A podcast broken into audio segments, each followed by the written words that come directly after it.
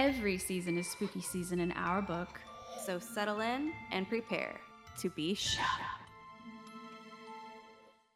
You are listening to Shook, a comedic podcast about all things paranormal and unexplained. Hey, friends, Happy New Year. I'm Amanda. And I'm Sannah. Fun fact we finally have some new content up on the Patreon. So come on.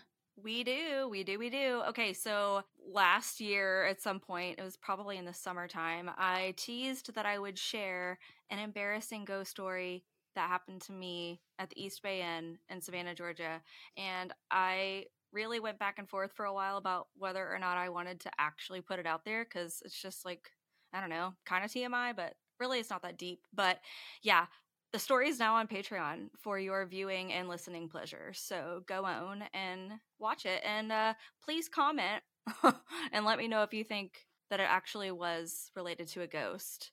But um, basically, the story was hashtag no boundaries. No boundaries were had, all boundaries were crossed. For those of you who aren't a patron, uh, come on and become a patron so you can see it. For those of you who are a patron, I want to shout some of y'all out right now. So, first of all, Katya, yeah. Cassandra, Taylor, Geo, Haley, Andy, Aaron, Catherine, and Emily. Yes, thanks, guys. Uh, also, want to welcome our other new patrons Samantha, Billy, Elizabeth, Jessica, Gretchen, Casey, and Mallory. Thank you all for joining our Patreon, whether you are a free or paid member. We are so happy to have you there. And honestly, that's where you can get all the tea. We've got some exclusive content on there. Patrons get a shout out on air. Uh, we're going to be rolling out friendship bracelets very soon. Uh, you get a free sticker for certain tiers. And I'm going to be adding more tiers to the Patreon for even more exciting content, but that will be revealed at a later date. So stay tuned on that front. I don't know, Sannah, do we tell them? I guess we have an announcement to make, but should we say that for the end?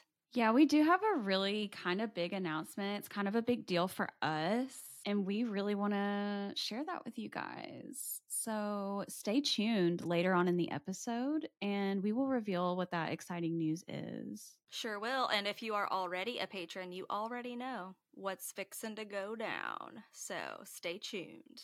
I guess what we can do now is share what this episode is going to be. Since this is our first episode of the year, Happy New Year, we thought it might be fun to go through, take a look back. Honestly, it wasn't that fun because it's so cringe to watch yourself back on camera, but to go back and watch older episodes, and Sannah and I decided on our two favorite stories that we did and two favorite stories the other person had. So we'll just kick it off. Um, we're going to have some commentary here and there, but this is a, a good jumping off point for people who are new to the podcast. This is probably a good episode to start with so you can get a feel for what we're like. It's kind of like a compilation, but we're going to add some extra stuff into it. Plus, we have that special announcement. So you definitely don't want to skip through this one. Yeah, this is a flashback episode. For those listening or watching, please let us know what your favorite moments were and let us know, you know, what you want to see more of in 2024. That being said, Amanda, which one of my 2023 stories had you the most shook? Sannah, without a doubt, Avatima Tardo, which was the story that you covered in our episode, The Proof is in the Bunny Rabbit. I was literally flabbergasted by that whole thing. I had never heard of this woman before. Somehow, I mentioned even in that video that I love snakes. I figured I would have heard of that story by now, but I hadn't. It was a front row experience to something I ain't seen before. So, yeah, it was an amazing story. So, with that, roll the tape. Hunty, mm-hmm. have you ever heard the name Avatima Tardo? I can't say that I have. Well, neither did I until very recently, but Avatima Tardo was a dime museum performer during the turn of the 19th century. Just so everyone knows, dime museums basically existed as cheap, lowbrow entertainment for the working class, and they showcased sideshows, medical specimens, and other oddities like wax figures. They would have sword swallowers and magic shows and any kind of like little freak show type situation.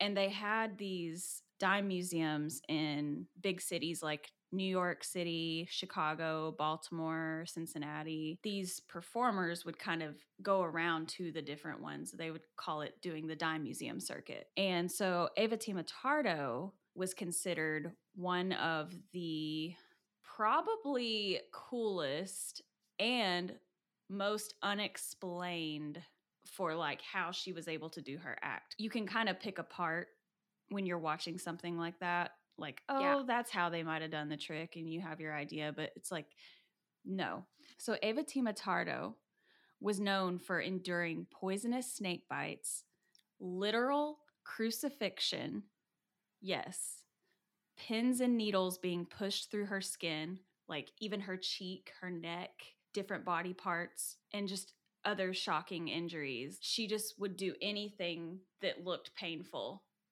or that, that would crazy. be very painful to anyone. And she did all of this without any expression of pain. In fact, she remained so unbothered during these acts that she would just be like humming out loud. Like she would just be like, hmm, hmm, hmm, while somebody's hammering like an iron spike through her hand. Oh my God. It wasn't even that she got pleasure out of it either. It was just she allegedly I don't That's even want to say I don't even want to say allegedly because it's actually this has been proven. She could not feel the pain. What? She yeah. She physically could not feel the pain. It's crazy, but I'll I'll get I'll get back to that in a second because I'm getting off the timeline. So, the New York Times called her the strangest woman in the world. And a typical routine for her at these dime museums and lecture halls and places where she would perform would start with her sticking her hand into a box full of cobras and rattlesnakes until one or more of them bit onto her hand. And then she would take her hand out and reveal the snake that is just like latched onto her hand or her arm. It's an arse. she's actively being bitten by poisonous snakes, like on oh the regular. God. Most people, anybody that got bit like that would die.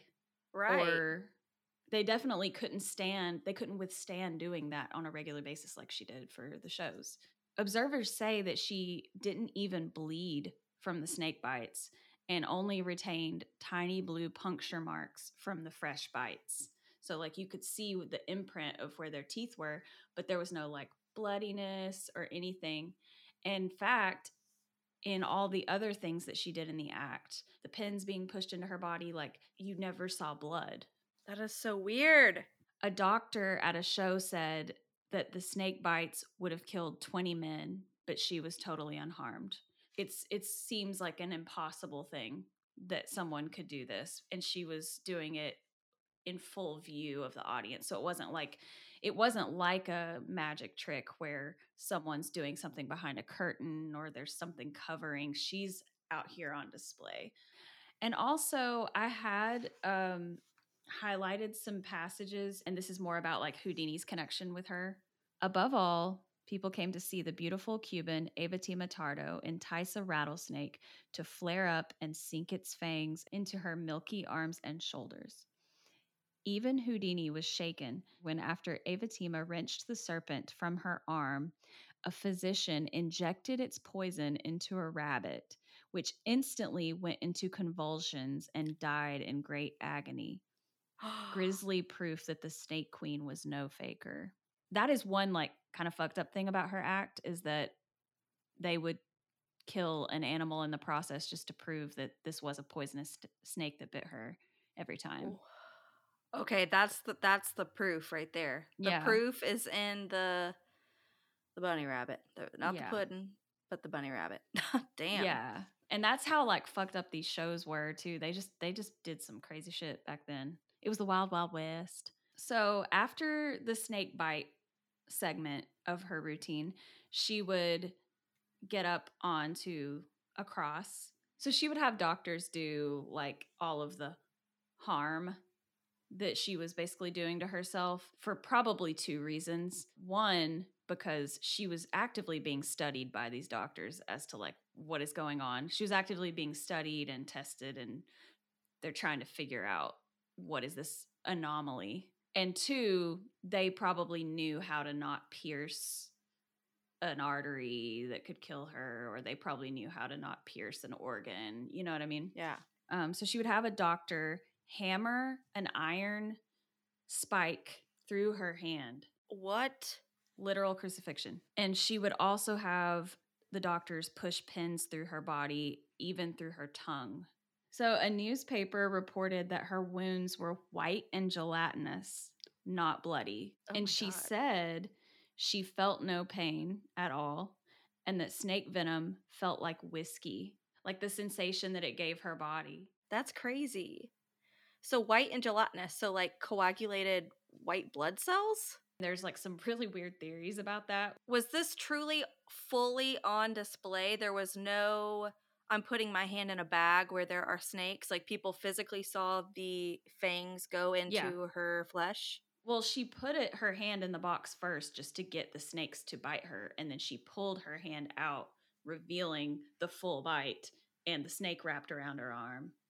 Oh my gosh. Like so the so when she pulled her hand out, the snake was still latched on with the bite. That is insane. She is like just an anomaly. She herself is an anomaly of nature. It's crazy.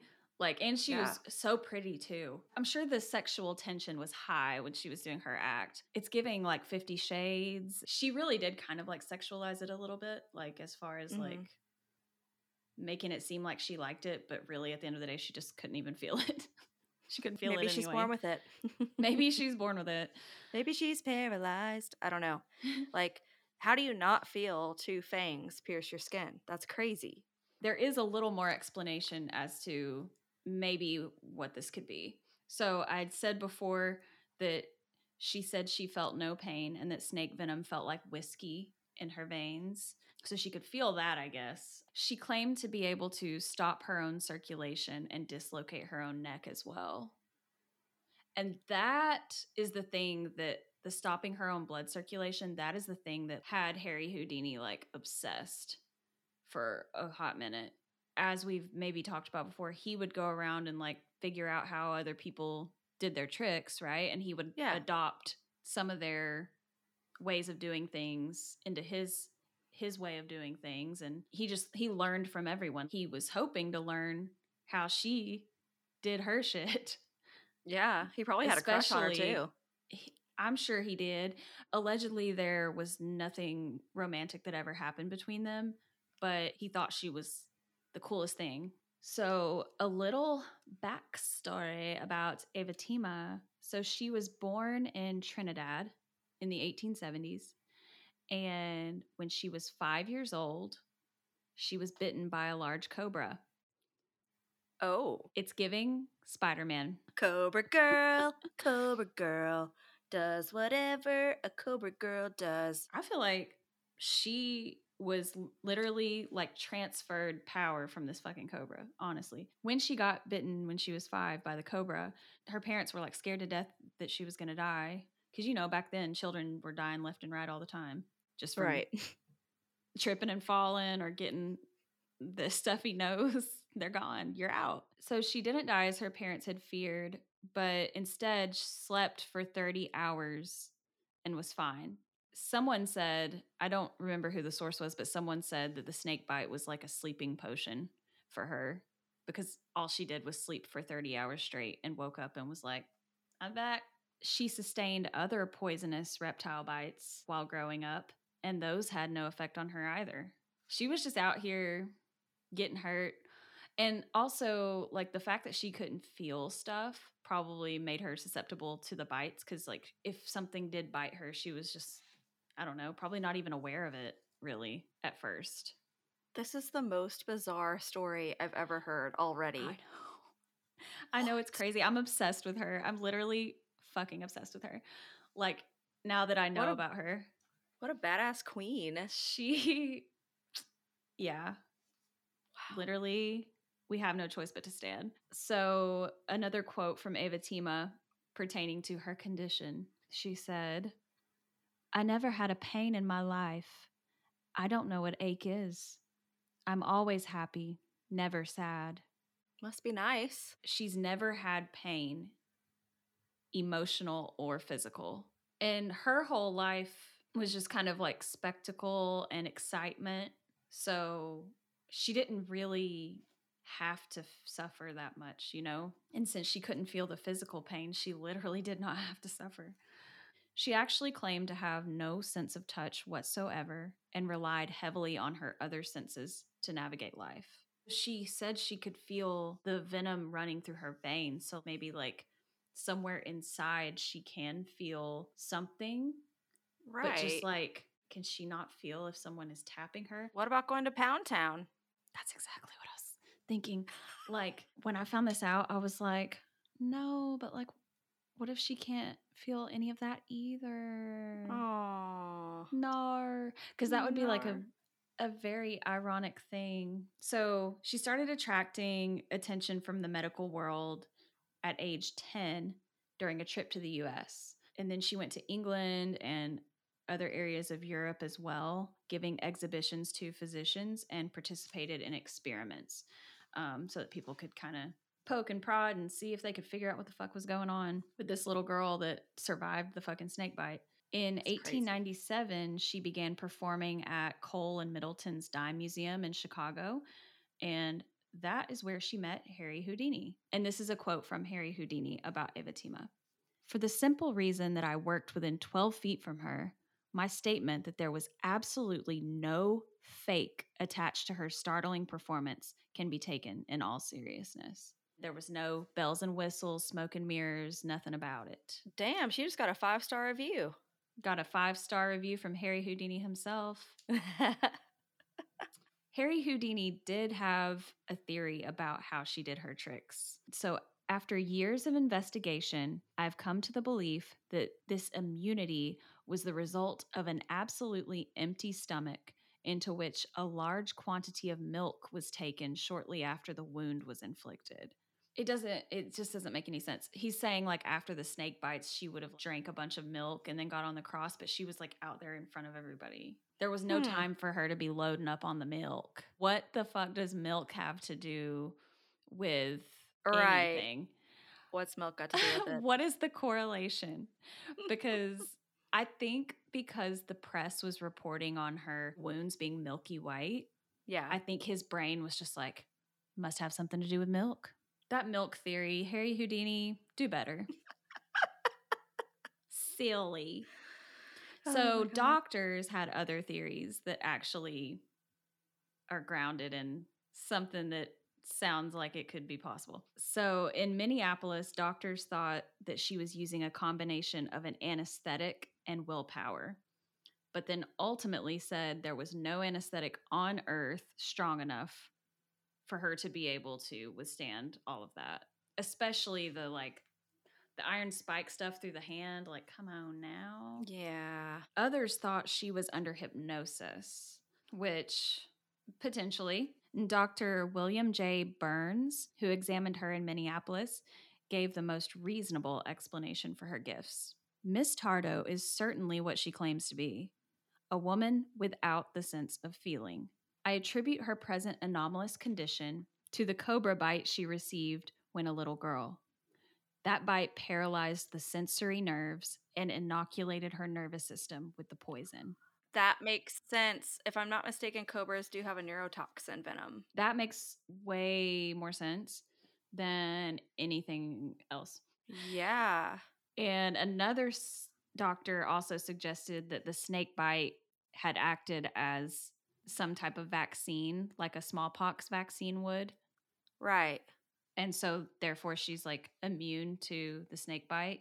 So, that would explain the immunity to the venom, and that would explain the sensory. Yeah, issue. that tracks actually. That makes a lot of sense. It is still a mystery, though, how she could control her blood circulation.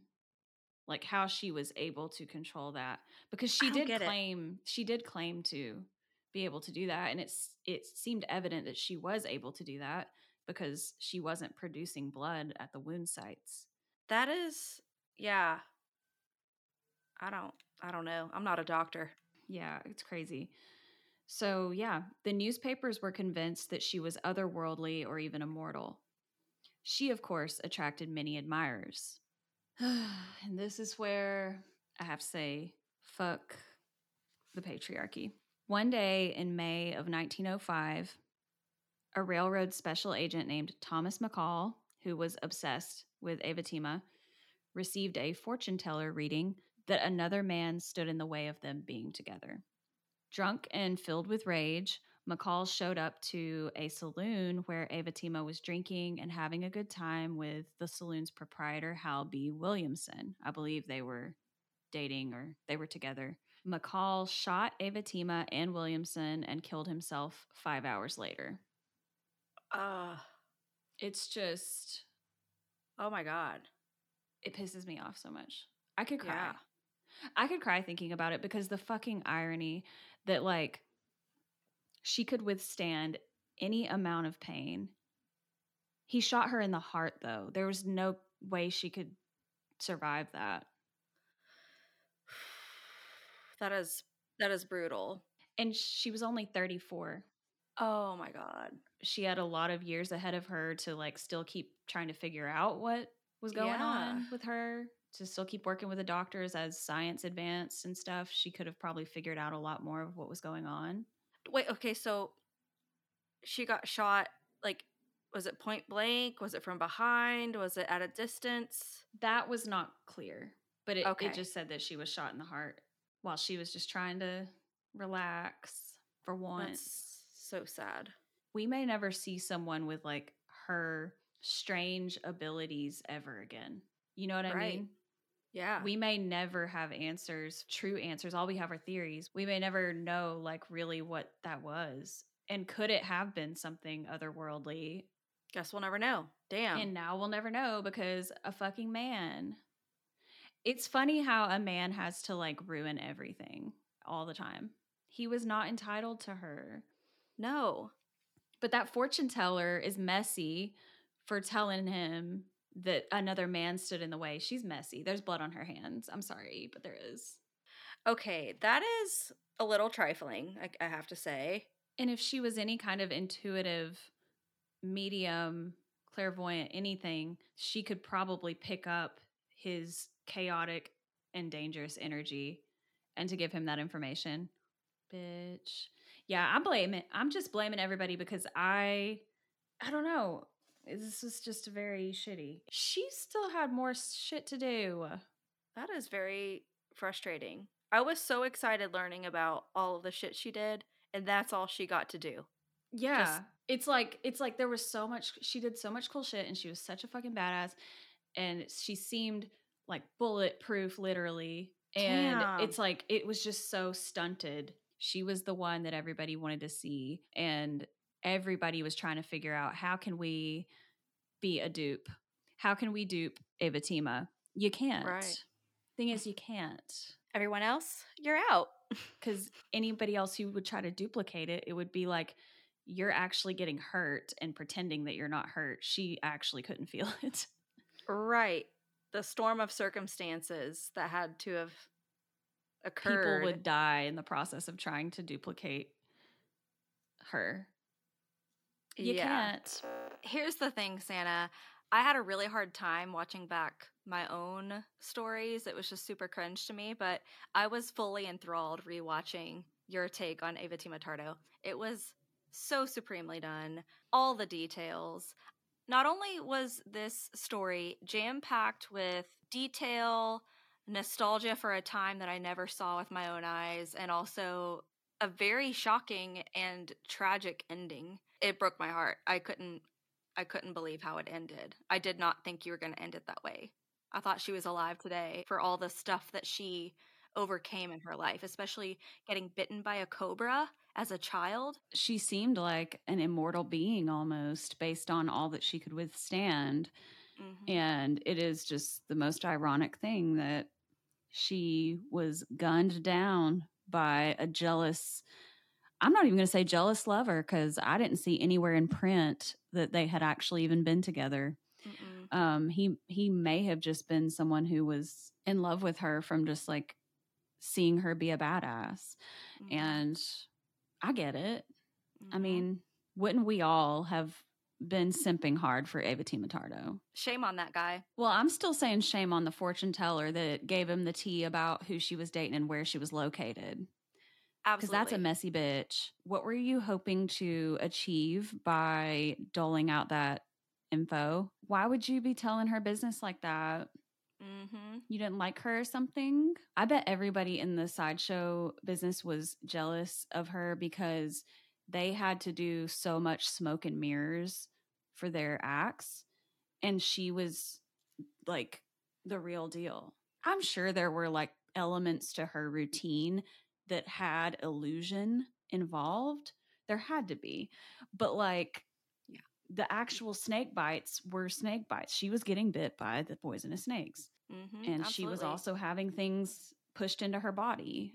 And other people couldn't do that without dying. So they were jealous. Right. Like she was literally a bona fide miracle. There are some physical explanations from doctors, but she really never got to be studied enough to know for sure exactly what was going on there because yeah. of that fucking asshole that shot her. So, how did you even come across this story? I don't remember.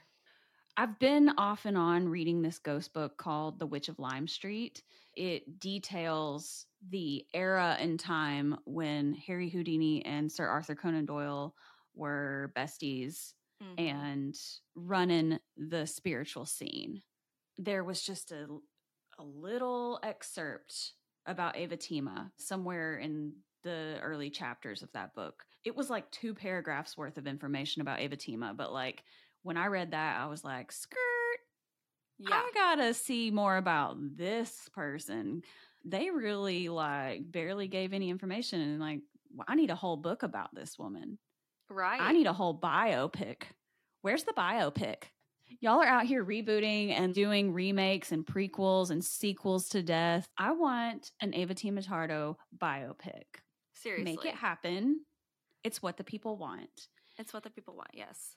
But seriously, guys, if you haven't watched or listened to episode 21, The Proof is in the Bunny Rabbit, go give it another listen. You're going to hear some of it here, but the full video and audio will be in our feed. So go find it if you didn't get a chance to watch it or listen to it the first time around. It was so good. But Sannah, I'm curious, which of my stories in 2023 had you the most shook? Well, TBH, this is not only my favorite story of 2023. This is my favorite story you've ever done. And that is your story on the Crescent Hotel, also known as Arkansas's hottest fucking club. This story took place in episode 16, which was titled Arkansas's Hottest Club.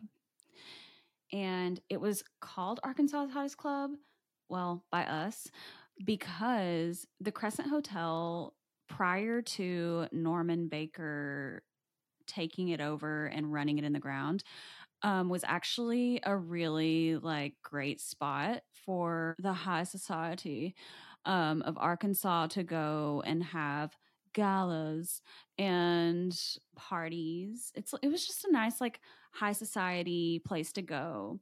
The bubbles were flowing. I'm sure people were probably having lots of orgies. It was just a great time that no one ever wanted to end.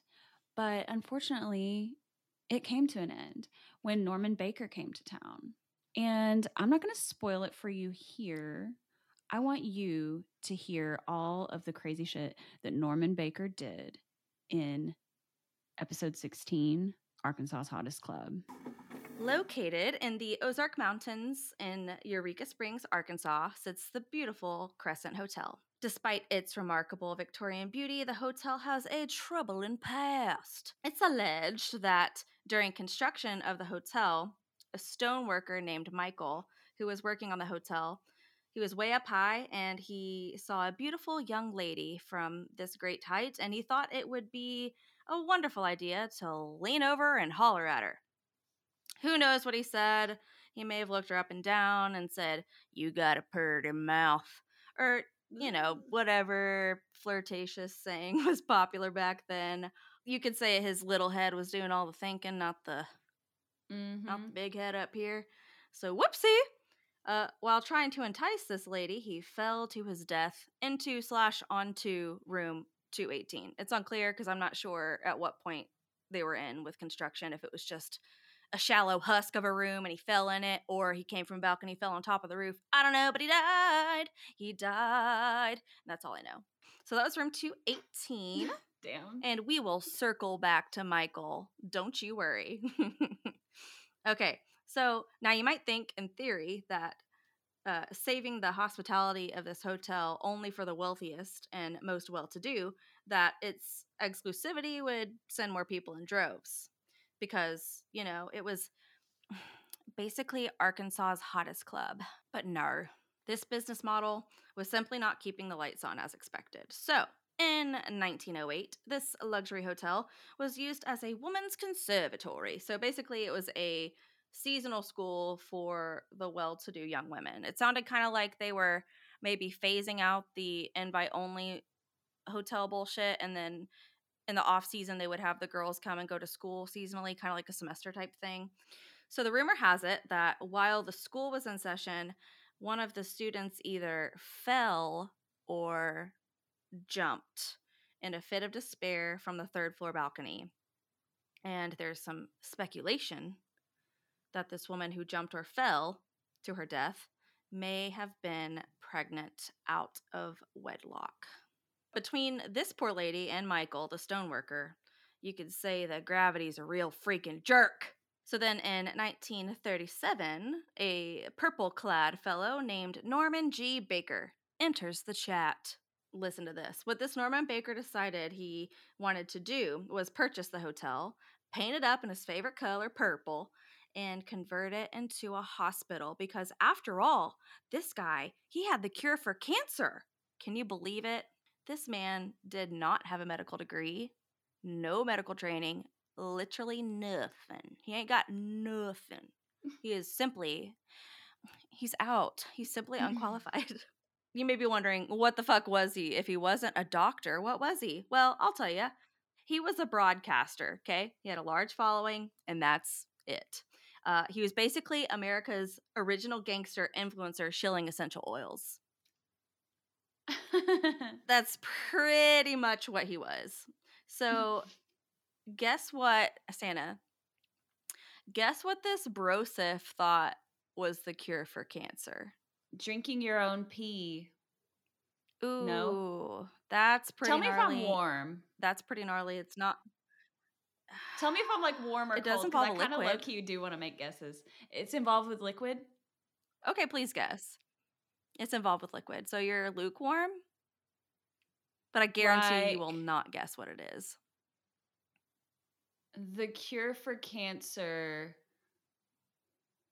Oh, the water from the spring, like the the water. Yeah, the the mineral water.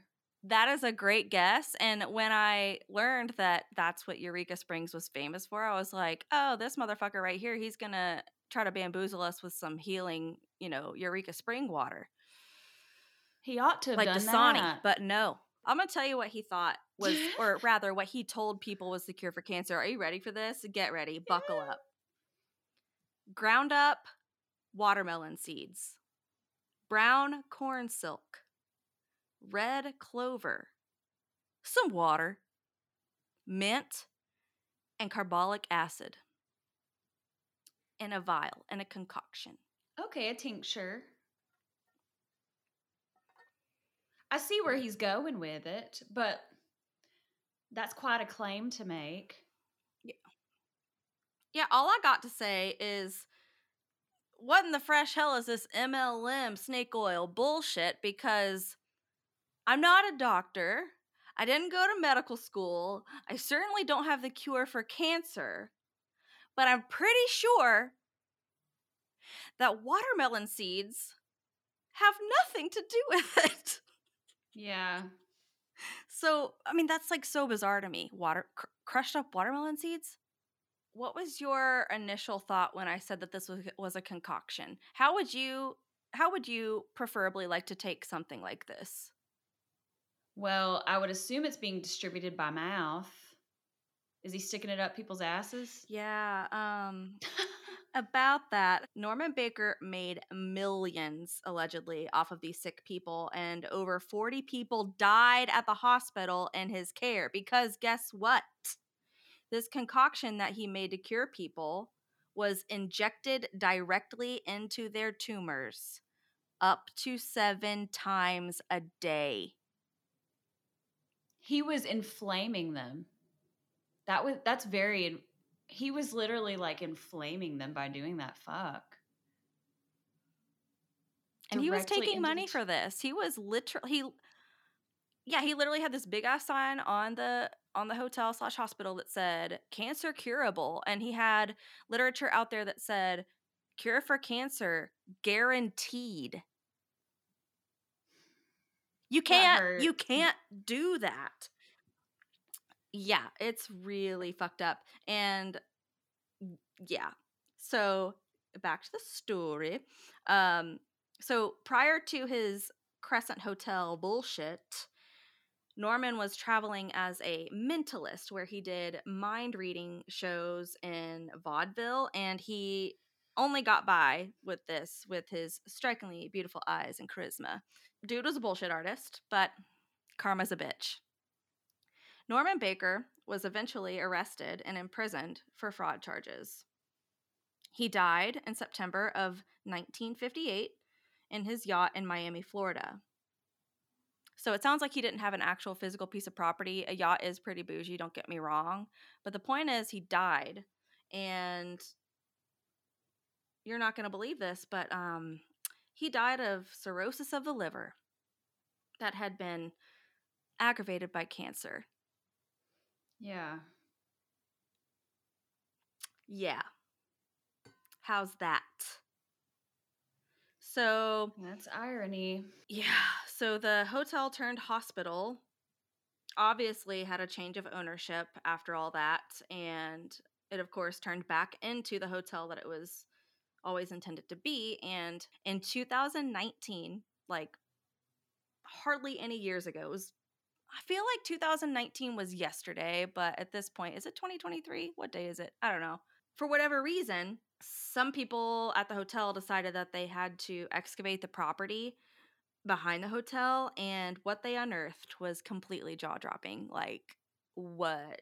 It's giving American Horror Story season one because buried underneath the soil were dozens of jars containing tumors and other body parts submerged in formaldehyde or whatever was most convenient for him to soak it in, you know?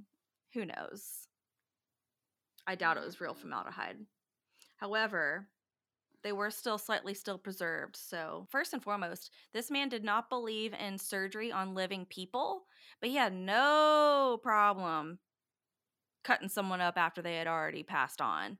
And he would carve out the cancer in their body and whatever body parts may be attached. And he would put these parts into jars and preserve them. And over the course of the years, somehow they had gotten buried. And even still in 2023, if you visit the hotel, the morgue is down below inside the hotel. And lined along the back wall of the morgue are actual jars of these specimens. And on the property where they started carving all the earth out, they have like a, it looks like a glass enclosure kind of separating it so that people don't fall in. Don't fall in. Um, and it has some of the jars sticking out. So you can like if you stay in the hotel, you can like just go down there. Yes, so they offer ghost tours and things like that. Um, oh, okay. Uh, room 412, where there was a woman named Theodora, and they call room 412 Theodora's room. She allegedly was a nurse turned patient. she worked for him and then she got sick herself. And when she died, um, she stayed in the hotel. And people say that she's kind of a neat freak and she can, I don't know if it's just her being passive aggressive at times, but apparently, if she doesn't like someone, she'll mess with them in ways like if they leave the room, she'll stack your suitcases up along the door so you can't get back in.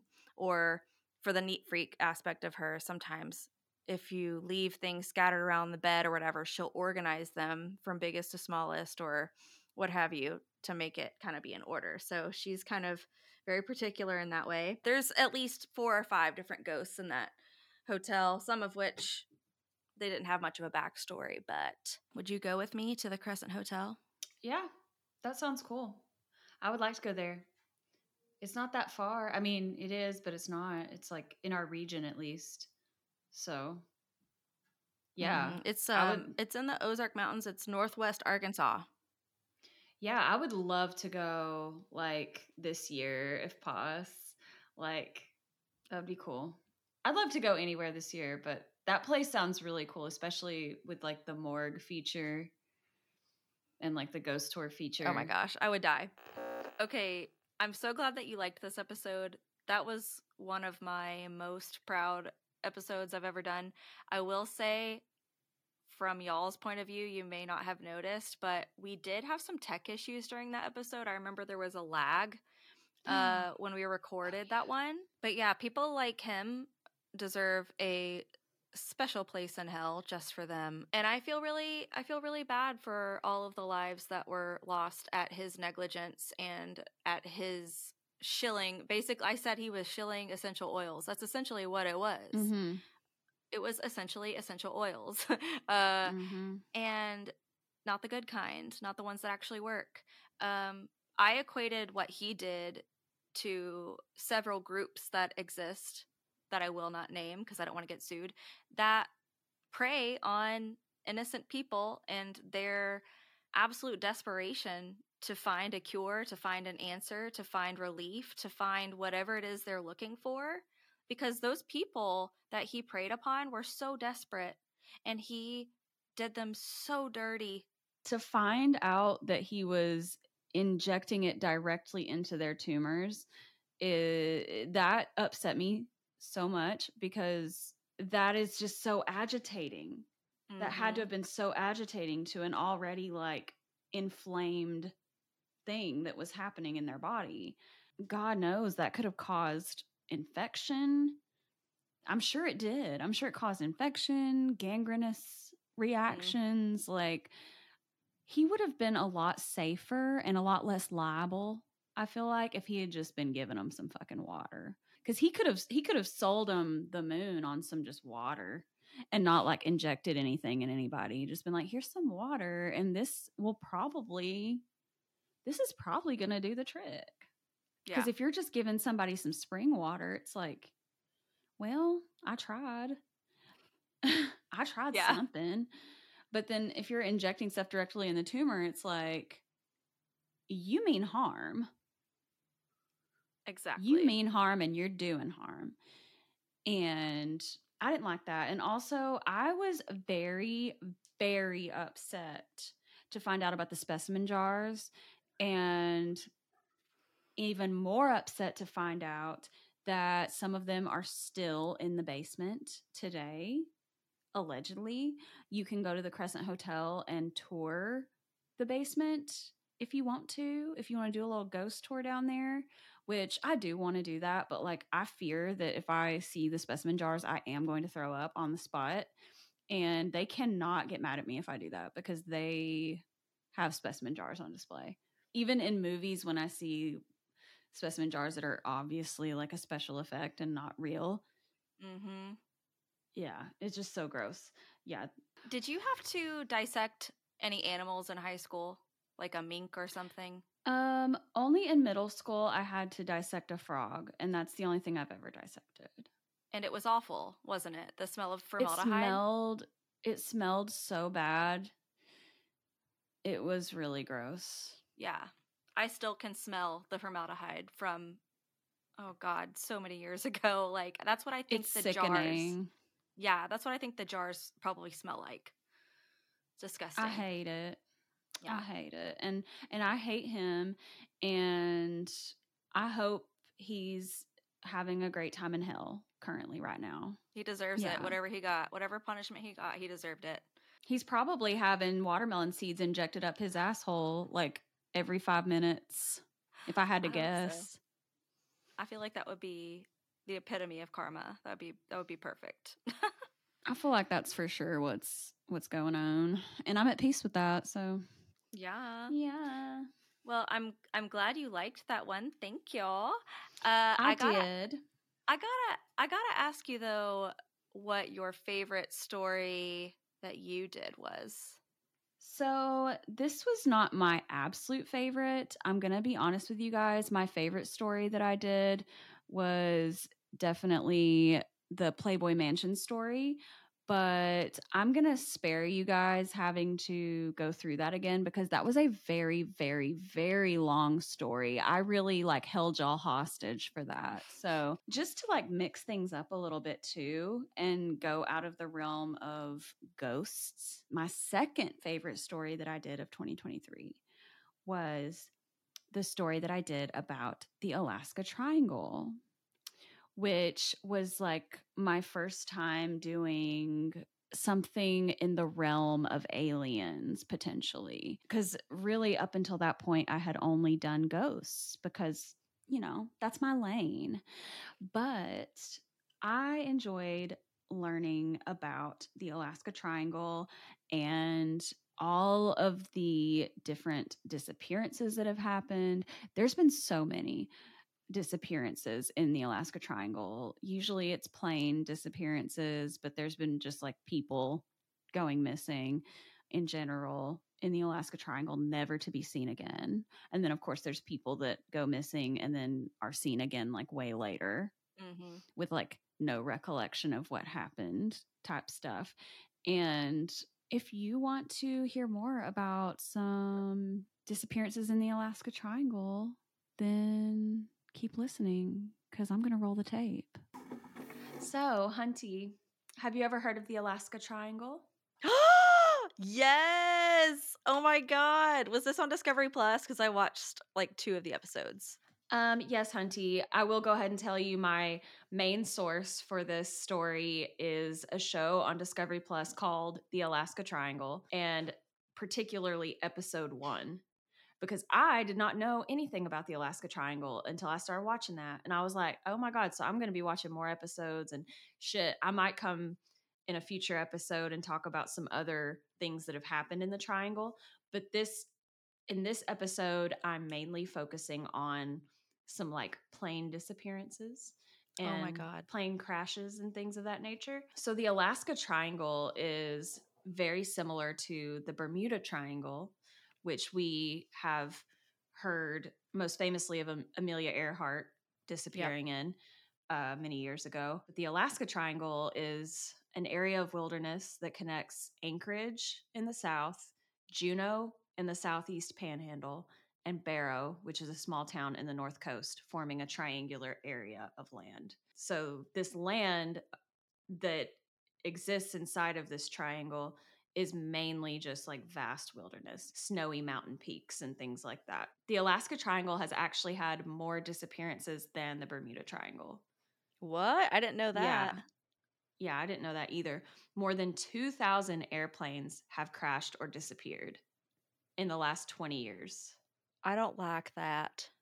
I don't like that, but the the main plane disappearance that I'm going to be talking about here, it's known as the missing Douglas, which was a C-54 plane that went missing on January 26, 1950, and this was a military transport plane. So, on January 26, 1950, this plane went missing 2 hours into its flight. This was supposed to be an 8-hour flight from the Elmendorf military air base to Montana. So the plane was carrying 36 passengers and eight crew members. So 44 people total were on this plane. The last known contact with this plane from the air traffic control people was in a town called Snag, Alaska. Is this all landlocked, this whole flight pattern? Was it supposed to go over water at any point? I don't think so. I don't think this particular one was. There's another disappearance that happened, or there were not another disappearance, but there was another crash that happened that was actually more on like the Pacific area Oh, okay. of it. It's possible that it could have been over that water area where they actually disappeared, but Mhm. but they were last heard of in Snag, Alaska, which is a landlocked area. And so a little bit about the Elmendorf Military Air Base. That is in Anchorage, Alaska, and that was built to protect the northern edge of the US from Russia because Anchorage, Alaska is about 56 miles from Russia, technically. Um, That's crazy. yeah, and back then it was the Soviet Union. Yeah. So there was a lot of conflict between Russia and the US and a lot of competition uh, in Mhm. regards to nuclear weapons and things like that. And just so you know, the disappearance of this plane in 1950, that was the same year that the US was about to have its first functioning hydrogen bomb, too, which I'm sure Russia probably had some kind of intel on the fact that they were working on that yeah. when the Douglas was officially considered missing, 7,000 ground troops and 85 air troops were deployed to search for them. They were searching really hard because it was 44 people, you know, that- was a lot of people on one plane. And actually, um, one of the search and rescue planes that was looking for them crashed in the southern part of the Alaska Triangle. No one died. The pilot ended up walking 13 miles to the, the nearest highway to get help, and then everyone was rescued, thank goodness. Oh my But- god. That happened while they were trying to search for, for the other plane. And then on February 7th, which was over a week after the disappearance of the Douglas, a C 47 crashed in the southern part of the search grid, and no fatalities happened in that one either. And it was never disclosed how or why that plane crashed either. We don't know if they were trying to just withhold that info or anything, but it just Mhm. they crashed. A week later, a third search plane crashed near Snag, where the Douglas was last heard from. So it seems like this area is eh, there's something going on in that area Yeah. because it's like somebody does not want these planes in the air in that area. and then a fourth plane crashed, but this one was a B 36, which is a nuclear bomber, and it was out on a simulation exercise. This plane lost all power while flying back into the Alaska Triangle from the Pacific. So they did go over water, but they weren't over water when they crashed. They had gotten successfully back into the triangle. Um, and their power went out? yeah, lost lost all power, and then they crashed into Mount Kologet Oh my god. in. British Columbia, which is part of Canada. yeah. No.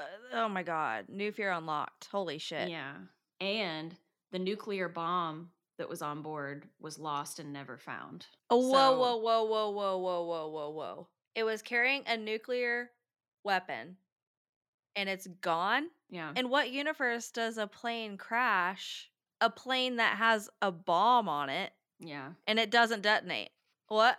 It- that's pretty crazy. Yeah, because they were out on a simulation exercise for, you know, what would we do in the event of having to Oh use my this bomb? Holy eh, shit. You know, that's pretty crazy. It's like it's. I think everybody survived except the bomb. Oh my god. so there was another plane disappearance that has never been explained too. In October 1972, a plane carrying the leader of the House of Representatives, Hale Boggs, and some other members of government disappeared along the southern edge of the Alaska Triangle. And it disappeared into the ether, just like the Douglas, and was never found. Oh so, Oh my god. yeah. So we've got we've got planes disappearing, we've got planes crashing all over the place, things just going missing. And there are three theories as to why this could be happening. Well, four technically. One is Russia involvement. That's like the first logical explanation is Russia having some kind of greater technology at the time to be able to interfere. That's the first theory. Second theory is the electromagnetic anomalies that just happen in that area that could have manipulated the navigation instruments that Mhm. were used by the pilots, causing them to veer off course. And on the show, The Alaska Triangle, there was a man, I forgot his name off the top of my head, but he's a he's a very experienced pilot and he was showing how electromagnetic frequencies can affect a compass Mm-hmm. and can make it just kind of start going all crazy directions. And if you're in midair and you have a compass going crazy directions or other navigation instruments kind of switching your route up, it can have you veering into a mountain for all you know. You know what I mean? Seriously. It can have you nose diving into the ocean. You never know. So that's one thing is the electromagnetic frequencies that are just different up in that area in Alaska. And then of course there's the theories of UFOs being involved. And there's this group called MUFON, uh, Mhm. Mutual UFO Network, and they have some theories about how the UFOs could be involved in this. So they've actually received a lot of different reports over the years of UFO sightings in the area. So in 2003, there was a reported sighting of a mass of UFOs about 200 miles from Fairbanks, Alaska. And then in 1986, the crew of a Japanese airline allegedly saw two UFOs trailing their plane in the middle of the Alaska Triangle. And then February 10th, 1950, only a week, almost two weeks after the Douglas went missing, a top secret intelligence report reveals that UFOs were stalking US naval planes days before the Douglas vanished. So that report came out on the 10th, but this happened days before the Douglas vanished. UFOs stalking the naval planes. oh The my first god. encounter- I know. It's like it's like tea upon tea. I'm Um, the scalding in this tea. so much tea. The first encounter was above the naval station of Kodiak, 250 miles southwest of the Douglas departure point in Anchorage, which was Elmendorf Air Base. hmm In that encounter, a Navy pilot witnessed a UFO going 1,800 miles per hour on his radar. At the time, there were no known aircrafts that could go that fast. Excuse me? Yeah. What the fuck? imagine being up in the air and vulnerable and like there's something chasing after you and you're just alone up there Seriously. hoping that the air traffic control people can hear you as you're like trying to communicate what you're seeing Right. And that rate of speed, like, that's way too many miles per hour. What Yeah. the hell? that's a bit too much mph so so the ufo that the navy pilot saw suddenly vanished and reappeared two hours later trailing the navy plane again it followed for a few minutes and then vanished again Ugh. And so this Kodiak uh, encounter happened four days before the Douglas disappearance, by the way. That's the actual number, four days. This top secret naval report was so important at the time that 36 copies were sent to various security agencies like the FBI, CIA, Air Force Intelligence, and the Department of State. People Mhm. were like, this is a this is a security issue. Yeah. This report about the Kodiak UFO encounter never saw the light of day, though, until the 1970s, when a Freedom of Information request forced the release of a redacted version of the report. It was sent to all these intelligence agencies, but was actually kept under Yeah. lock and key. Two days after the Douglas disappearance was another UFO sighting, this time above Elmendorf, where the Douglas had originally departed from. An Elmendorf commander spotted three orange objects above the airbase, and they hovered at about 2,500 feet and then vanished. I'm just going to tell you, I don't like any of this. If this is, like, we say aliens come, get, come and get me, but, like, maybe don't. Yeah. At least not while I'm up in the air myself. Don't be Yeah, chasing don't come for me. me like that. We're not playing hide and seek in these airwaves. No. Plus, I'm not intelligent enough for y'all to want anything with me like that. You know what I mean? That's incorrect, but I get what you mean. No, Like, but it's like I'm not the one you want. You know what I mean? Like I'm not you would do one. like a hair flip, like me, moi. Oh my god! It'd be very Moira Rose moment. yeah, it Oh, would. It actually You want would. to see me, Alexis? David. So the lieutenant colonel filed an unidentified flying object report after that. Some think that the Douglas may have actually been taken by a UFO, like the plane itself taken. And the logic behind that is the use of a tractor beam, which is a super strong energy beam that can pull anything into its orbit. oh my god, no. it. It's like a grappling hook, basically. And that one, I mean, that one's kind of extreme, but it's also like scientifically could be. It's a valid theory. It is theorized that the Douglas C 54 was overpowered by superior technology like a tractor beam, and that's why it has never been found. So in October 1978 in Australia, Frederick Valentich, a pilot, took off in his plane and then described an unidentified object above him at about a thousand feet, moving really fast. He saw a green light and a metallic shiny appearance on the outside of the unidentified object. Hmm. A few minutes later, Frederick says to the air traffic controllers, That strange aircraft is hovering on top of me again. It is hovering and it is not an aircraft.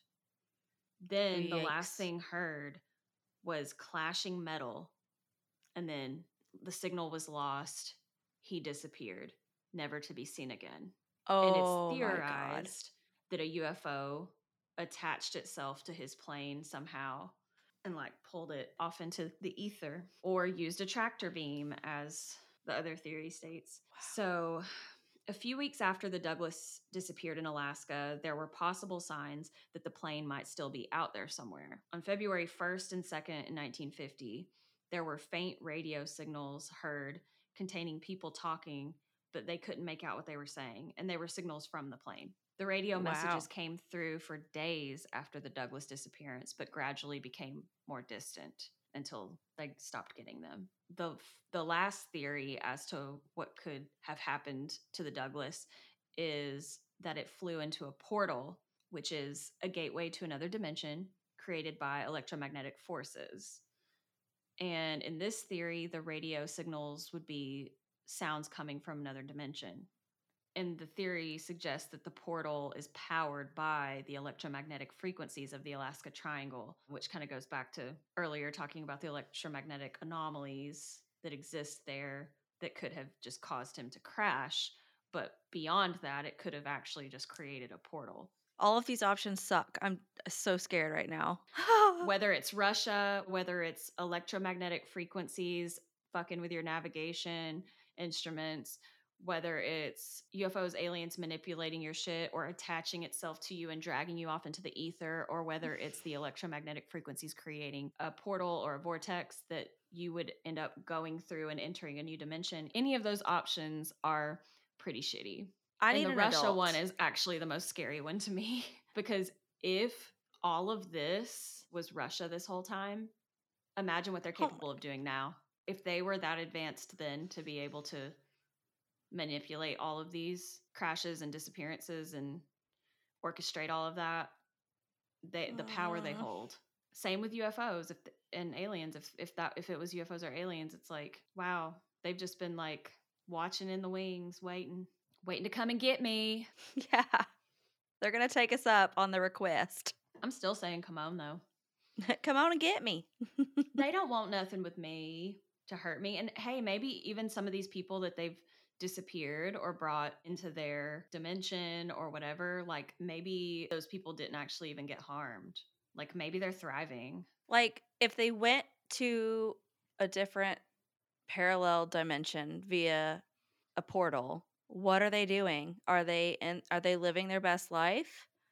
Did they become aliens? Did they go to heaven? Did they go to hell? They go to heck. Like where are they? I need answers. What if they actually came back at some point but never aged and just had to like start over with new ideas? Wait, did you see that show on Netflix about that? Manifest, Yes. If it's a manifest Yeah, situation, just like then- Manifest. Ah!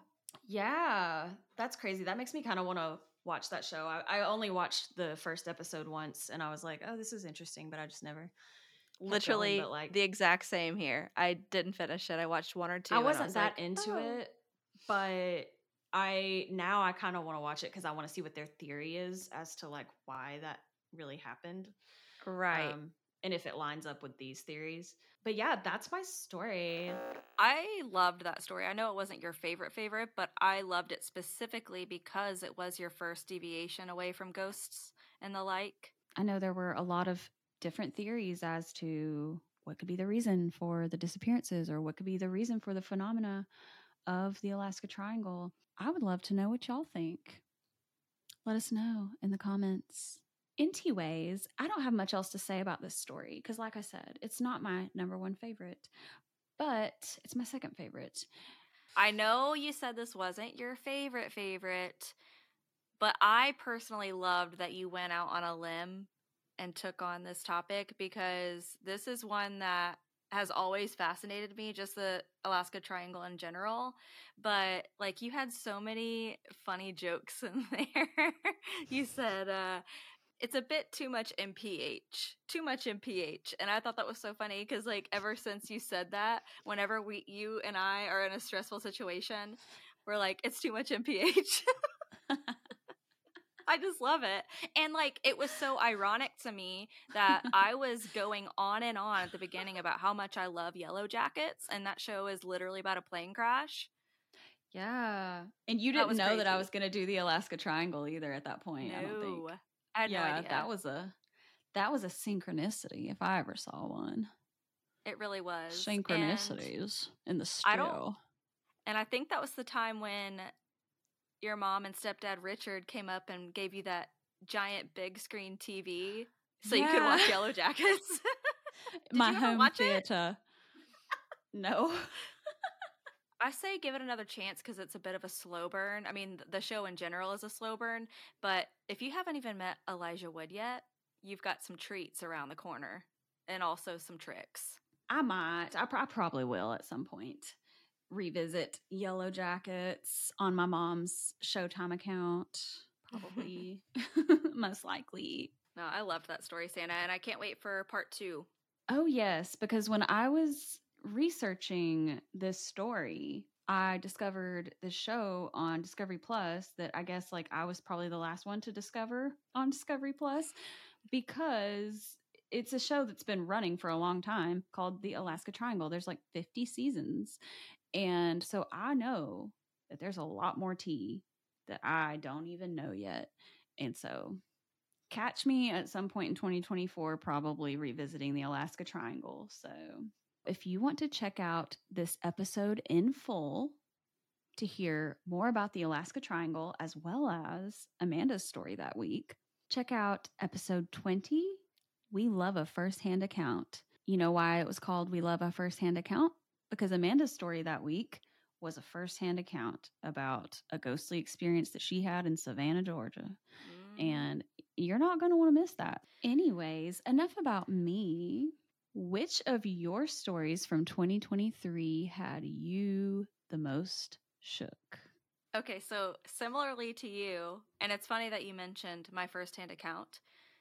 The one I'm about to say is also my second favorite because my first favorite was from episode 20. We love a firsthand account. That's where I talked about the Sorrel Weed House, and we included some raw footage of what I think may have been a shadow person on the premises during a ghost tour that I was on. Um, one of the most chilling experiences I've ever had on a ghost tour, at least. Um, the story that I'm going to highlight this time as my secondary favorite has to be episode 24 Literal Flying Saucers. It's also the episode where Sannah covered Alma Fielding. The title for that episode couldn't have been more organic. It was perfect. But basically, in episode 24, Literal Flying Saucers, I covered a very emotional tale about a man, an author named Whitley Strieber, who had suffered through multiple alien abductions and the awful, awful stuff that happened to him aboard the spaceship. Like, you know, probes for days, lack of consent all over the place. Like he was just tortured. And I'll be honest, like his his testimony is to me very gripping, but also just so sad. Um, this episode is also the one where I reveal that we got Bowie, our puppy, and he just turned a year old. Happy birthday, Bowie. Um, so, yeah, this one has a special place in my heart. So, with that said, roll this tape. Roll the tape. Roll it. Stop, drop, and roll it. The story that had me shook this week is about one of the most chilling stories of alien abduction in US history. And that story is the alien abduction of the horror author Whitley Strieber. What? Yes, and Sannah after this one, I I don't think we're going to be asking the aliens to come and get us anymore. Oh god. All right, here we go. Whitley Strieber a New York Times best-selling author of his autobiography titled Communion, as well as other nonfiction and fiction horror novels, is an alien abduction survivor. Whitley Strieber spent Christmas time 1985 in a secluded cabin in upstate New York with his beloved wife Anne and his then seven year old son. What started as a holiday getaway from the hustle and bustle of Manhattan ended in pure terror for Whitley Strieber. And I quote, They are here, is the beginning of the transcription of Whitley's alien abduction hypnoregression session, wherein Whitley recalls in vivid detail the extraordinarily traumatizing events that occurred that night. With that said, Please consider this a blanket trigger warning for what's to come. Disturbing contents ahead, including, but not limited to, mentions of rape and bodily harm. As Whitley recalls what happened to him on that quiet, snowy evening, he continues in this hypnotized state, saying, quote, I hear him. He comes right in the door. He's wearing a face mask with two eye holes he stands beside my bed and makes a gesture towards the door. And there's a hell of a lot of them. I'm scared as hell, just screaming and screaming. Whitley goes on to explain that after he notices that there are several aliens in his home, that he suddenly finds himself outstretched in the cold on his back porch. He's lying on this cot bed like situation, simply frozen in fear. And before he can even register this, he is suddenly in the middle of a clearing in the woods, still strapped to this cot or whatever it is. If suddenly finding yourself in the middle of a freezing cold, snow covered field isn't terrifying enough, well, then he recalls that very abruptly, suddenly he's in the air and he's blazing through the clouds into an unfamiliar room. And This is actually probably my only opportunity for some comedic relief in the whole story, so I'm just going to go with it. he describes this mysterious room as smelling like cheese. So, this is where I have some real questions. Okay. what kind of cheese does it smell like? Because there's mm, a significant mm, difference. Mm, there's a significant difference in funk between something like Gouda or Havarti as opposed to Gorgonzola, for example, my least fave. Um, if it smells like Gorgonzola or, heaven forbid, blue cheese, that right there would be enough for me to want to end it all and the reason I say that I would end it all is because, like, in that point, not only have you clearly been abducted by aliens, no questions asked, but you also have the misfortune of having your nostrils assaulted by mm-hmm. stinky, stinky cheese. Yeah, no thanks. In two ways. So Whitley continues in this hypno regression. He says, and I quote, It smells kind of shitty in here, to tell you the truth. It's not clean here. So at this point in the story, what I need to know is are the aliens like coming to invade us because they need cleaning products or do they not know what basic hygiene is why does it smell so bad in this spaceship like why does it smell so bad in the spaceship i digress mind you while all of this is going on Throughout his screaming and all the commotion of this abduction, his wife Anne, who was right next to him in the bed, is sound asleep. Sound asleep. How? I don't know. Suddenly, what Whitley presumed to be a female gray alien with big black eyes approaches him.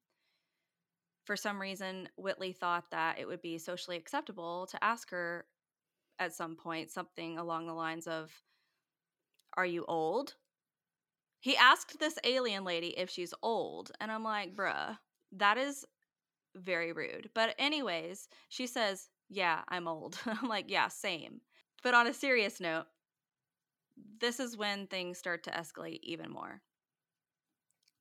The lady alien approaches Whitley and says, We are going to do an operation on your brain.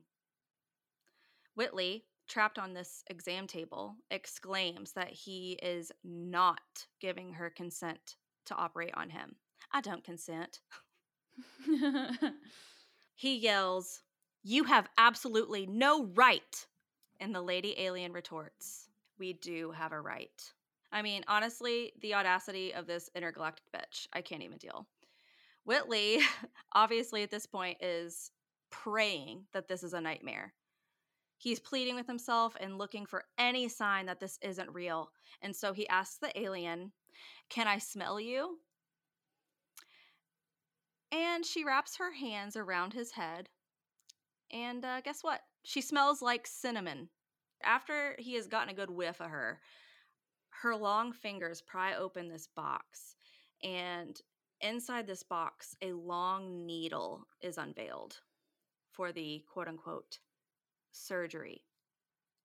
Whitley pleads with the alien and he says, and this breaks my heart, You're going to ruin a beautiful mind. And then, without further ado, she sticks the needle in the side of Whitley's head. Whitley describes that at this point there is no physical pain. However, the needle does make a quote unquote disgusting cracking sound as it enters his skull. And this is where it kind of just keeps getting worse and worse. Okay, again with the trigger warning.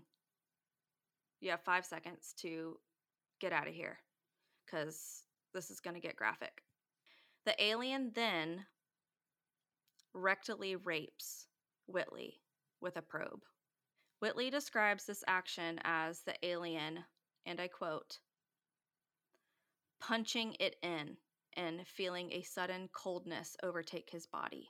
So, so, so messed up. Anyways, so the next morning, Whitley wakes up with only bits and pieces, just fragments, vague memory of this trauma.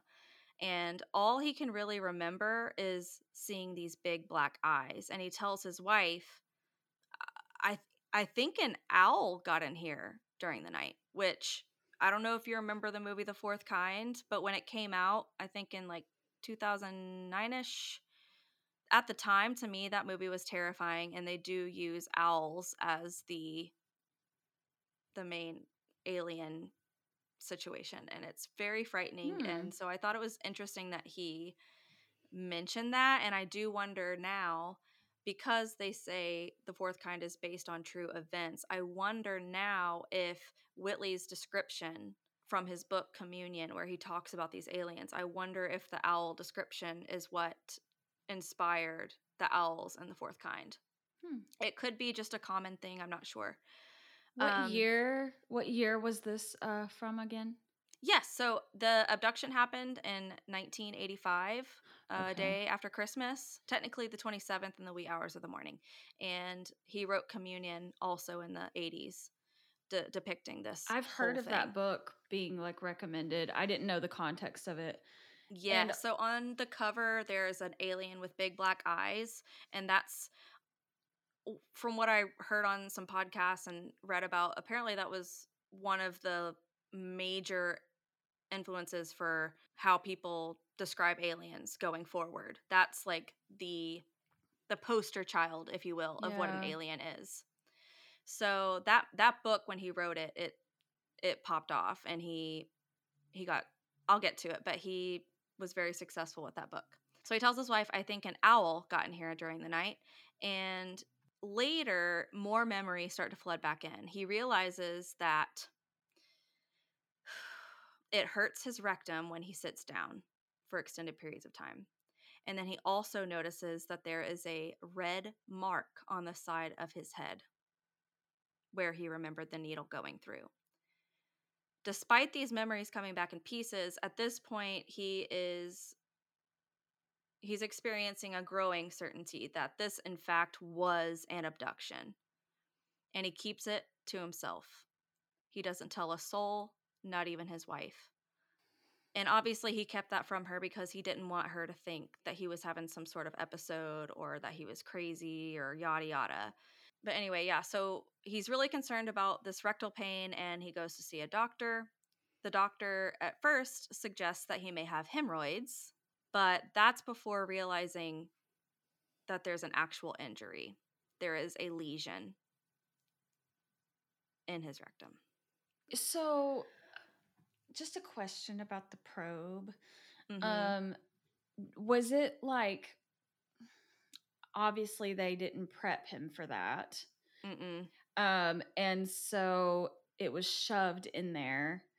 Um, was it like shoved in and out, or was it just shoved in the once? Do we know? That was that was hard for me to decipher um because it was described as it being punched in. So I don't I don't know if it was repeated or not based on what I read and watched. Um but with like that either way very invasive, but Oh god, yeah, like terrifying terrifying. I'm just kind of thinking like depending on which one it is would explain the intent more. Like if it was just the once, then it's like, oh, they're getting information. And then if it's the in and out, it's like, oh, they're hurting him on purpose just to hurt him. Well, one thing I actually did not put in my notes, but I just recalled from a, a podcast interview that Whitley did. Apparently, the aliens, I don't know if they did this to him or if he heard of other people doing it. Just from the context, I'm not sure. But he said that they have something that can stimulate the vagus nerve, which is responsible for all kinds of functions in your body. It's literally your gut feeling and it does have a role in arousal also and apparently when they use this device whatever it may be it can cause an involuntary erection. So i do think that with that being known i think there is sexual intent involved but only from the standpoint of like using that to obtain an erection or whatever to get a sperm sample for example. Yeah. this anal probe if i had to guess i don't think it was sexual in nature because he did only have the one lesion and i would imagine that if a probe was this is sorry guys this is so graphic if if it were a repeated action that you would have a little bit more of a problem than a single lesion. It would be potentially lethal if if you know what i mean? Especially like with no preparation for that. Right. So, upon discovering this lesion, the doctor looks to Whitley and says simply, You've been raped. You know you've been raped, right? And understandably, when the doctor says this to Whitley, he is completely overwhelmed. He feels like he's going to get sick. And furthermore, this is really sad, but also kind of sweet. Whitley says that he does not want his wife to have to be with someone with this level of trauma.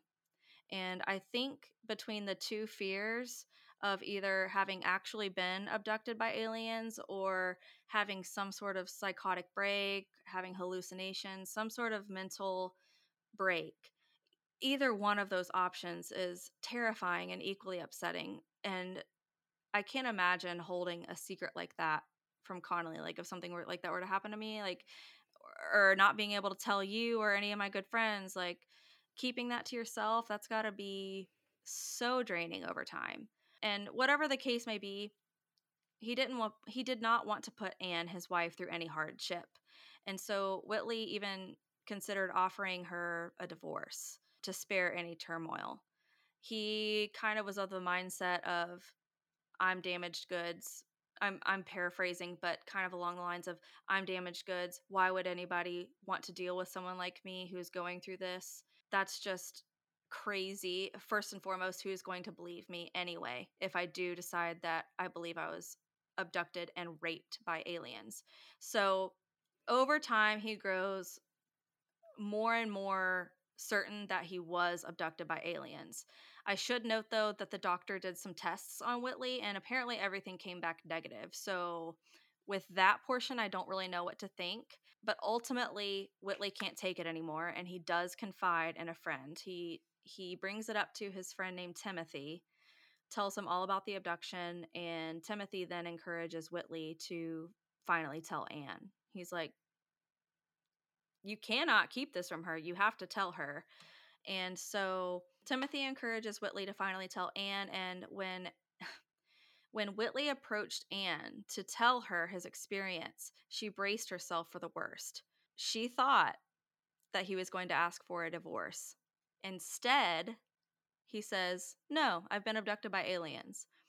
And Anne, sweet bean, she said something along the lines of, Oh, thank God I don't have to get a divorce. Like, that's love right there. That's a ride or die. I think it's wholesome because she believes him right off the bat, essentially. So that's love. So going forward, let's see. Like I mentioned, Whitley has this uh, hypnoregression session. Um, the doctor's name is Donald Klein. This hypnosis interview occurred on March 1st, 1986, just a couple months after his uh, abduction. So, along with what I had transcribed earlier in this hypnoregression session, Whitley continues. He's screaming over and over and he shouts, What the fuck is it doing to me? But here's the kicker. Remember, I told you this incident happened December of 1985. What Whitley is remembering here in this part of the regression is not from the Christmas time abduction. This occurred at the same cabin two months earlier, October 1985. What the fuck? So, yeah, this is where he discovers the Christmas incident was not his first rodeo and he had apparently suppressed memories prior to this. Whitley then recalls that he was with Anne and his friends Jacques and Annie at this cabin that October evening. And in the middle of the night, through this regression, he recalls the cabin suddenly in the middle of the night fills with a bright light. And then suddenly it's dark. As the darkness appears, there is a shadow of a figure that appears to be standing and donning a hood, staring at him from his doorway. It's giving Afua. it's just standing there. So, uh, no, sorry, Whitley. If you're listening, this is not funny. We just, we laugh to cope. We laugh so we don't cry. Whitley further describes that the alien seems to be holding something that is causing this strange electrical sensation when it's gestured towards him. It's unclear, but I'm imagining something that of like a baton or something. Mm-hmm. It's just being like Hail Married in his direction. And I don't know if this is the same electrical device that can stimulate the vagus nerve and cause erections and all that creepy stuff. But as this happens, or rather, after this happens, the aliens then telepathically show Whitley imagery of both the past and the future. In these visions that he has, Whitley sees this is so sad. He sees his son die and then he sees what he thinks may have been the fiery end of the world. He mentions depictions of explosions and fire and just devastation. Then he relives in this regression the death of his father, who passed way too soon, I believe, of a stroke or a heart attack. It was a heart attack, I think. And it's so heartbreaking to listen to Whitley recall this because Whitley, I think originally is from Texas or at least spent part of his life in Texas before moving to New York. And in this regression, you kind of hear his Texas accent come out. And he's saying things like, Oh, daddy, you lived a hard life. It's just like, it's just, it's so sad. And he's just reliving the moment his father passed away. And I just, I hate that for him. That's so sad. But that October night, this is what's crazy. At the time, his friends, Jacques and Annie, did not remember anything. They didn't remember anything at the time, neither did he, neither did his wife. So, after recovering this memory from the regression, he asks Whitley asks Jacques and Annie to go into a hypnosis regression, completely blind, no context clues. Hey, would you be willing to speak with my therapist? Basically. And surprisingly, Jacques and Annie agree to this request. And again, they had no idea what the doctor was going to ask them. Both Jacques and Annie get hypnotized and regress back to that October night. And guess what?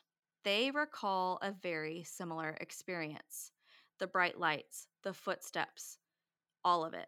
I believe it was Jacques that said something along the lines of, Oh, shoot, I thought I slept in until 12 that's so rude of me to do because this light was so bright that it looked like it was daytime outside. It was that bright.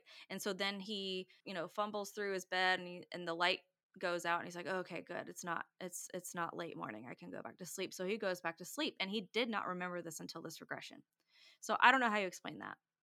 So, after this, Whitley publishes his New York Times bestseller, Communion. The nonfiction novel is about his extraterrestrial experiences. And after Whitley was interviewed by Larry King, thousands of letters come in explaining that they too had very similar experiences. And these letters, uh, fun fact, are apparently now archived at Rice University.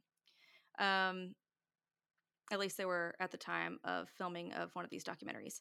After these two experiences with the aliens, they're still not done with Whitley. Um, the aliens come for his son, Allegedly, the aliens do abduct his son. He is not harmed, but Whitley witnesses some pretty crazy stuff. Suddenly, his child's back in his bed, and I don't think his kid ever remembered it. And then later, Whitley is part of a mass reported UFO sighting in New York, similar to the Phoenix Lights that I covered in episode one. Um, there is video imagery of what looks like lights in a V formation hovering in the sky. And um, lots of people saw this New York sighting as well. Then again, at the cabin, it gets worse. The aliens come back and they push Whitley's head into his pillow, leaving him scared half to death and unable to move. The next day, Whitley feels a lump in his ear, which happens to be a bit bloody. Whitley goes to the doctor, and lo and behold, you ready for this? There is a mysterious implant moving inside his ear. In his ear, there is an implant that, when the doctor cuts it open, it seems to evade his utensils to pull it out. And at this point, Whitley didn't announce himself who he was, but eventually I think the doctor puts two and two together and he's like, oh shit, this is the communion dude who got abducted by aliens multiple times. I'm not fucking with this. Like, this is an alien implant. Bye. And so he sews him back up. Whitley, last I heard, still has this implant. Maybe he got it removed, but it's fucking crazy. So ultimately, the doctor is unable to remove this. And here's the kicker about this implant whenever Whitley puts a walkie talkie up to his ear, it gives off signal. like radio interference signal. What in the actual hell? Okay, so that's wild. Whitley would later become blacklisted from certain publishers that he had worked with in the past. Um, his two horror books that popped off um, one was called The Wolfen, and I'm blanking on the other one off the top of my head. But he was kind of like a horror sci fi esque fiction writer. And he went from that to writing a true they say true autobiographical book about all of these encounters. And that book is the one that popped off. Here's where the story gets really sad. Devastatingly, Whitley's sweet wife, Anne, who refused to leave his side, his wife who believed in him, passes away. When? Uh, I want to say it was 2014 or 2015, so semi recently. 2014 feels like yesterday It's so long ago though. But it's literally almost a decade Damn. ago. I, uh, what is time? Anyway, so Whitley, he believes that Anne is still with him and that she takes the form of a white moth when she wants to remind him that her spirit lives on. And the reason he believes that is because he saw this white moth after her passing in the dead of winter. Uh, what moth is flapping its wings trying to get your attention in the dead of winter? It's too cold out there. Ain't nobody got time for that.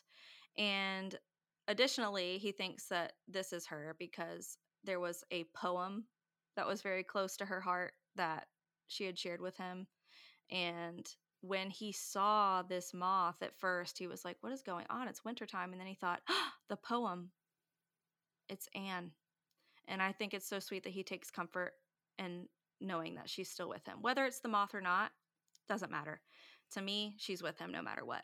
Like I mentioned, he got blacklisted. So he was struggling financially there for a hot second.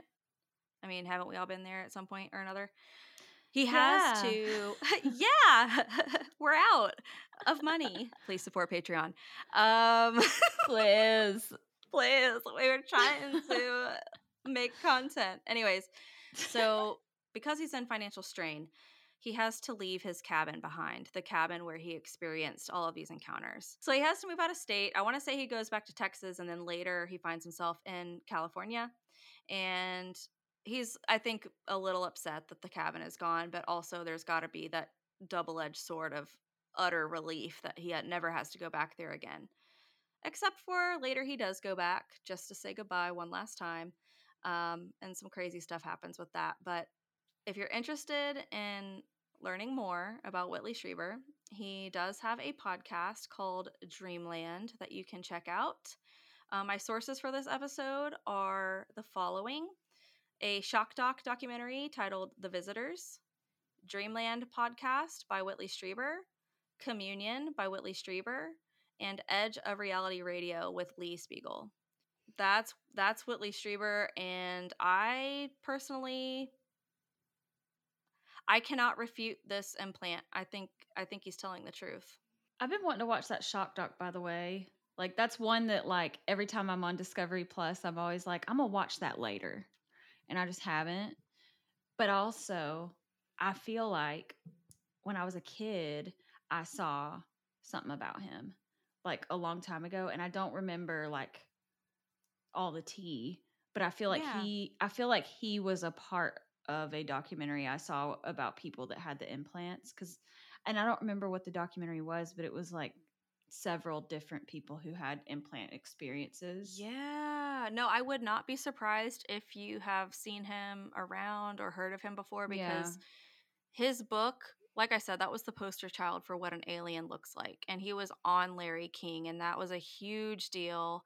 And he sold so many copies, and so many people had similar experiences. And even in the Shock Doc documentary, I didn't put attention on this in- intentionally in the episode because it was about Whitley. But throughout the documentary, they interview some of the people that wrote him letters or Yeah. later reached out and said, This happened to me. And yeah, I understand that mental illness is a thing. You can have hallucinations, you can live in an altered state of mind. I understand that. But that does not explain the lesion in his rectum. It does not explain the implant in his ear that apparently had some sort of intelligence behind it that it was evading capture from this doctor. I just can't explain it. And I I'm going to give him the benefit of the doubt. I think it's true. Like anybody who claims that they've been abducted by aliens, anybody who said aliens come and get me and then they did, people are always to clap back and say you're a faker. But I I don't think Whitley's one of them. I can see one of the reasons why he may have been blacklisted in the book community because he started out as a fiction writer of that genre and then put out a nonfiction book in that genre. On the surface, it's giving creative writing. You know what I mean? It's yes. it's on the surface. That's like anyone who doesn't know and anyone who hasn't heard about the hypno regression therapy that he did and stuff like that like they might be like yeah well he's a writer you nailed it on the head. The main objection to his story is exactly what you just said. People question his credibility and his authenticity because he was a writer, and some people had the opinion that it was a cash grab. But I would I personally would not put myself through that level of emotional torture and turmoil for a few bucks. You know, so I I'm to give this one the benefit of the doubt. Um his case is widely covered and he appears on several podcasts. So Whitley, if you're listening and you would like to come on sometime, come on. Oh my gosh. Yeah, we would love to have a firsthand account, Whitley. Yes. Because we love a firsthand account. Yes, we do. And that would be pretty iconic, actually. Come on. So that was my second favorite story. Whitley Strieber's account of alien abductions. I hope you all enjoyed it as well. My heart goes out to Whitley for everything that he experienced, as I said. And you know what else was cool about that episode, Sannah? I think this was the episode where you talked about how you got to go see Taylor Swift. You know, I'm not a Swifty, but Sannah's a Swifty. Oh, do you want to reminisce yeah, about that at all? I do. I believe I do. Yeah, that was like probably one of the coolest things I got to do because one thing about me, I don't usually ever get to really go places and like do cool stuff. But when I found out that the Eras tour was happening, I was like, I have to go to that. One way or another, I'm going. and it just worked out really well that I was able to get an extra ticket that one of my coworkers had already purchased for someone else that ended up not being able to go. So I was able to buy that ticket for actually really cheap. So I didn't have mm-hmm. to do any like last minute, like thousands of dollars for floor seats or sitting in the pit. I mean, we were in the nosebleeds, don't get it twisted. But it was really, really fun. Honestly, Sannah, I think this is a really good segue. Okay, y'all. We promised we had an exciting update, and here it is. Drumroll, please. The update is that Sannah and I will be going to the Oregon Ghost Conference March 22nd through the 24th in Seaside, Oregon. It is the 12th annual Oregon Ghost Conference. This is our first time that we will ever have a booth together. We will have another announcement to make, but after the Oregon Ghost Conference passes. But I just wanted to thank Rocky, the creator of this convention, for having us on. It's going to be so much fun. I think there's like 60 something vendors. We're going to be in a large group with lots of very cool, spooky people just like us. And we yes. can't wait to meet you guys. And if you live in the Pacific Northwest and would like to meet us, please come by. Like I said, it's March 22nd through the 24th in Seaside, Oregon. And I want to say it's at a convention center. And off the top of my head, I don't have it, but I'll make sure that everybody gets the details. But I've never been so excited and nervous in my life. I'm so excited. And I haven't even gone to look like have they posted like any kind of itinerary of like workshops and stuff that are happening or like lectures or anything cool cuz I want to definitely yeah. partake in some of that. As of this recording, I don't think the tickets are up for sale yet, but I do know that they will be $20 and that will give you access to lots of speakers. Um, I remember seeing he posted something about um, the deadline for submitting contracts for the people who were going to speak at the event.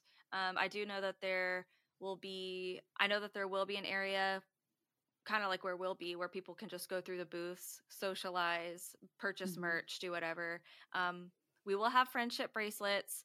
We hope to have some clothing options at the booth as well, um, and some other goodies, but that'll be a surprise. But um, I did go ahead and tell Katya that we were doing this. I I spoiled it for her because she lives in the state, and I was like, "Yeah, you have to come. You have to come." So she can and have so, time to prepare. Yeah. So yeah. So that kind of happened very suddenly, and so I just want to say thanks to everybody who was patient with us and gave us an extra week to breathe because we've had like technical difficulties, like my computer's being a jerk, and then also planning for this convention on the fly. Mm-hmm. I don't, I do not have enough hours in the day to accomplish all the things I want to do. And I know you feel the same way. Like Sannah's out here working, like she's out here. So it would mean a lot to us if you guys could come, if you live in the area or are open to traveling. If not, don't worry. We've got more news to share, but that will be at a later time. Mm-hmm. So, We've, yeah, there'll be other opportunities. Yeah. And of course, while we're there, we're going to be keeping everybody updated on the tea of what's going on. So if you don't get to make it, don't have the FOMO too hard because we're going to try to like keep everybody informed on all that's going on and anything cool that we get to do, any cool people we get to meet. I'm really excited. But yeah, guys, that is our show, I guess. Thank you for your patience last week when we weren't able to put anything out for you guys. We hope that you enjoyed this recap. And if you live locally to Seaside, Oregon, or if you have the means to travel there, we would love to meet you in March. But until then, I guess stay shook and stay tuned. Thank you so much for tuning into Shook. New episodes of Shook drop every other Wednesday on YouTube, Apple Podcasts, Spotify, or wherever you love to listen to your favorite podcasts. For more information on today's episode, please check out our show notes. And until next time, stay shook. Do you have a personal paranormal encounter you'd like to share with us? If so, visit our website, shookpodcast.com, and fill out our contact form. Or send us an email at shookparanormalpod at gmail.com. And one last thing, friends Shook is a 100% independently produced podcast. So please consider supporting our show by either leaving a review or contributing to our Patreon page. You can find that at patreon.com slash shook podcast.